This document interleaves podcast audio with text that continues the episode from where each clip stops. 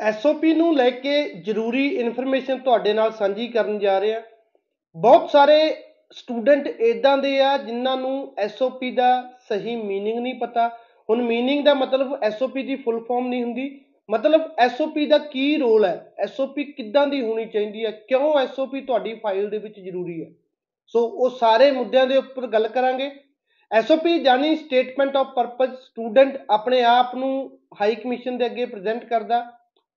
ਹਾਲਾਂਕਿ ਤੁਹਾਡੇ ਡਾਕੂਮੈਂਟ ਜਿਹੜੇ ਉਸ ਤੁਹਾਡੀ ਐਪਲੀਕੇਸ਼ਨ ਦੇ ਨਾਲ ਜਾਂਦੇ ਆ ਵੀਜ਼ਾ ਫਾਰਮ ਐਪਲੀਕੇਸ਼ਨ ਦੇ ਨਾਲ ਜਾਂਦੇ ਆ ਬਟ ਐਸਓਪੀ ਇੱਕ ਇਦਾਂ ਦਾ ਇੱਕ ਕਹਿ ਸਕਦੇ ਆ ਵੇ ਆ ਜਿਹਦੇ ਵਿੱਚ ਤੁਸੀਂ ਆਪਣਾ ਪੱਖ ਹਾਈ ਕਮਿਸ਼ਨ ਅੱਗੇ ਰੱਖਦੇ ਹੋ। ਤੁਸੀਂ ਕੈਨੇਡਾ ਕਿਉਂ ਚੂਜ਼ ਕਰ ਰਹੇ ਹੋ? ਤੁਸੀਂ ਇਸੇ ਕਾਲਜ ਦੇ ਵਿੱਚ ਕਿਉਂ ਜਾਣਾ? ਤੁਸੀਂ ਇਸੇ ਕੋਰਸ ਦੇ ਵਿੱਚ ਕਿਉਂ ਜਾਣਾ? ਤੁਹਾਡੇ ਫਿਊਚਰ ਦੇ ਕੀ ਪਲਾਨ ਹੈ? ਇਹ ਸਾਰਾ ਦਾ ਸਾਰਾ ਜਿਹੜਾ ਐਸਓਪੀ ਦਾ ਮਤਲਬ ਹੁੰਦਾ। ਹੁਣ ਬਹੁਤ ਸਾਰੇ ਬੱਚੇ ਇਦਾਂ ਦੇ ਆ ਜਿਨ੍ਹਾਂ ਨੂੰ ਐਸਓਪੀ ਦਾ ਸਹੀ ਰੋਲ ਨਹੀਂ ਪਤਾ। ਉਹਨਾਂ ਨੂੰ ਲੱਗਦਾ ਐਸਓਪੀ ਉਹਨਾਂ ਦੀ ਲੈਂਗੁਏਜ ਚੈੱਕ ਕਰਨ ਦੇ ਲਈ ਲੱਗੀ ਹੈ। ਮਤਲਬ ਵੀ ਉਹਨਾਂ ਦਾ ਜਿਹੜਾ ਲੈਂਗੁਏਜ ਜਾਂ ਉਹਨਾਂ ਦੀ ਇੰਗਲਿਸ਼ ਲੈਂਗੁਏਜ ਐਸਓਪੀ ਦੇਖੇਗੀ ਵੀ ਚੰਗੀ ਹੈ ਕਿ ਨਹੀਂ ਹੈ। ਹਾਲਾਂਕਿ ਉਹ ਚੀਜ਼ ਗਲਤ ਹੈ। ਲੈਂਗੁਏਜ ਨੂੰ ਚੈੱਕ ਕਰਨ ਦੇ ਲਈ ਤੁਹਾਡਾ ਆਇਲਸ ਤੁਹਾਡਾ ਪੀਟੀ ਦਾ ਸਕੋਰ ਦੇਖਿਆ ਜਾਣਾ। ਐਸਓਪੀ ਨਹੀਂ ਦੇਖੀ ਜਾਣੀ। ਐਸਓਪੀ ਦਾ ਸਹੀ ਮਤਲਬ ਮੈਂ ਤੁਹਾਨੂੰ ਪਹਿਲਾਂ ਦੱਸਿਆ, ਤੁਸੀਂ ਆਪਣਾ ਪੱਖ ਇਮੀਗ੍ਰੇਸ਼ਨ ਵੱਲ ਰੱਖ ਇਮੀਗ੍ਰੇਸ਼ਨ ਦੇ ਅੱਗੇ ਰੱਖਣਾ। ਸੋ ਦੂਸਰਾ ਐਸਓਪੀ ਕਿੱਦਾਂ ਦੀ ਹੋਣੀ ਚਾਹੀਦੀ ਹੈ? ਬਹੁਤ ਸਾਰੇ ਸਟੂਡੈਂਟ ਨੂੰ ਇਦਾਂ ਲੱਗਦਾ ਹੈ ਵੀ ਜਿੰਨੀ ਲੰਮੀ ਐਸਓਪੀ ਉਹ ਲਿਖਣਗੇ, ਜਿੰਨਾ ਲੰਮਾ ਲੇਖ ਉਹ ਲਿਖਣਗੇ ਉਹਨਾਂ ਵੀਜ਼ਾ ਚਾਂਸਸ ਉਹਨਾਂ ਦੇ ਵਧਣਗੇ।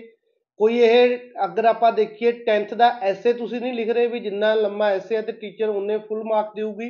ਸੋ ਇਦਾਂ ਦਾ ਕੁਝ ਨਹੀਂ ਹੁੰਦਾ, ਉਹ ਜਿਹੜੇ ਥਾਟਸ ਹੁੰਦੇ ਆ ਉਸ ਨੂੰ ਚੇਂਜ ਕਰਿਆ ਕਰੋ। ਜ਼ਿਆਦਾ ਲੰਮੀ ਐਸਓਪੀ ਲਿਖਣ ਨਾਲ ਤੁਹਾਡਾ ਸਕਸੈਸ ਰੇਟ ਚੰਗਾ ਨਹੀਂ ਹੋਊਗਾ।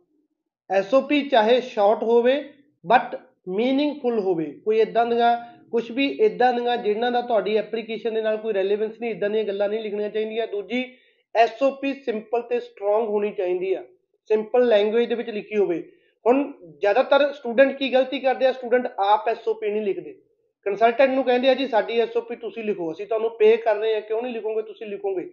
ਹੁਣ SOP statement of purpose student ਦੀ ਹੈ। ਸਟੂਡੈਂਟ ਦਾ ਲੈਂਗੁਏਜ ਦਾ ਸਕੋਰ 6 ਈਚ ਬੈਂਡ ਆ, ਜਾਂ ਆਪਾਂ ਰਾਈਟਿੰਗ ਦਾ ਸਪੈਸ਼ਲੀ ਲਈਏ 6 ਈਚ ਆ। ਬਟ ਐਸਓਪੀ 8 ਬੈਂਡ ਵਾਲੀ ਚਾਹੀਦੀ ਆ। ਹਰ ਇੱਕ ਬੱਚੇ ਨੂੰ ਆ, ਆਪਣਾ ਇੰਗਲਿਸ਼ ਦਾ ਸਕੋਰ ਆਪਣਾ ਲੈਂਗੁਏਜ ਦਾ ਸਕੋਰ ਯਾਨੀ ਰਾਈਟਿੰਗ 6 6.5 ਮੈਕਸਿਮਮ ਬਟ ਐਸਓਪੀ ਸਾਨੂੰ ਬਹੁਤ ਸਟਰੋਂਗ ਚਾਹੀਦੀ ਆ ਵੋਕੈਬਲਰੀ ਚੰਗੀ ਹੋਣੀ ਚਾਹੀਦੀ ਆ, ਯਾਨੀ 7 8 ਵਾਲੀ।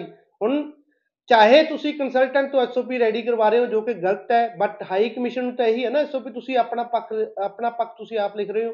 ਹੁਣ ਵੀਜ਼ਾ ਆਫੀਸਰ ਤੁਹਾਡਾ ਰਾਈਟਿੰਗ ਦਾ ਸਕੋਰ ਦੇਖੂਗਾ ਤੇ ਤੁਹਾਡੀ ਐਸਓਪੀ ਦੀ ਵਰਡਿੰਗ ਦੇਖੂ। ਅਗਰ ਉਹ ਮੈਚ ਨਹੀਂ ਖਾਂਦੀ ਤਾਂ ਸਿਰਫ ਜ਼ਿਆਦਾ ਚੰਗੀ ਐਸਓਪੀ ਹੀ ਤੁਹਾਡਾ ਵੀਜ਼ਾ ਰਿਫਿਊਜ਼ ਕਰਾ ਦੂ। ਕਿਉਂ? ਕਿਉਂਕਿ ਰਾਈਟਿੰਗ ਦਾ ਸਕੋਰ 6 ਬੈਂਡ ਹੈ ਐਸਓਪੀ 8 ਬੈਂਡ ਵਾਲੀ ਹੈ, ਇੰਨੀ ਚੰਗੀ ਐਸਓਪੀ ਤੁਸੀਂ ਕਿਵੇਂ ਲਿਖੀ? ਸੋ ਤੁਹਾਡੀ ਚੰਗੀ ਐਸਓਪੀ ਨੇ ਤੁਹਾਡਾ ਵੀਜ਼ਾ ਰਿਫਿਊਜ਼ ਕਰਾ ਦਿੱਤਾ। ਸੋ ਇਹਨਾਂ ਦਾ ਵੀ ਧਿਆਨ ਰੱਖਿਆ ਕਰੋ, ਇਹ ਛੋਟੀਆਂ-ਛੋਟੀਆਂ ਤੇ ਜ਼ਰੂਰੀ ਗੱਲਾਂ ਹੁੰਦੀਆਂ। ਦੂਜੀ ਐਸਓਪੀ ਨੂੰ ਸਿੰਪਲ ਤੇ ਸ਼ਾਰਟ ਰੱਖੋ।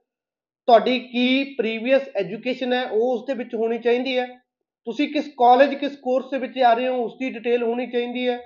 ਉਹ ਕਾਲਜ ਤੇ ਕੋਰਸ ਤੁਸੀਂ ਕਿਉਂ ਲਿਖਿਆ, ਕਿਉਂ ਲੈਤਾ, ਉਸ ਦੀ ਡਿਟੇਲ ਹੋਣੀ ਚਾਹੀਦੀ ਹੈ। ਉਸ ਕਾਲਜ ਉਸ ਕੋਰਸ ਉਸ ਕਾਲਜ ਦੇ ਵਿੱਚ ਉਹ ਕੋਰਸ ਕਰਨ ਤੋਂ ਬਾਅਦ ਤੁਹਾਡਾ ਫਿਊਚਰ ਦਾ ਪਲਾਨ ਕੀ ਹੈ? ਤੁਹਾਡੇ ਕੋਲ ਕੀ ਓਪਰਚੁਨਿਟੀਆਂ ਹੈ ਫਿਊਚਰ ਦੇ ਵਿੱਚ?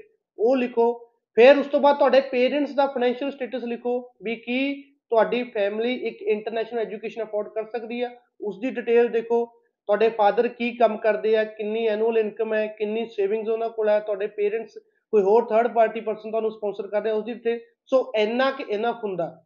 ਲੰਮੇ ਲੰਮੇ ਲੇਖ ਲਿਖਣ ਨਾਲ, ਲੰਮੀ ਐਸਓਪੀ ਲਿਖਣ ਨਾਲ, ਜ਼ਿਆਦਾ ਵੋਕੈਬਲਰੀ ਪਾਉਣ ਨਾਲ ਤੁਹਾਡੀ ਐਪਲੀਕੇਸ਼ਨ ਅਪਰੂਵ ਨਹੀਂ ਹੋਊਗੀ।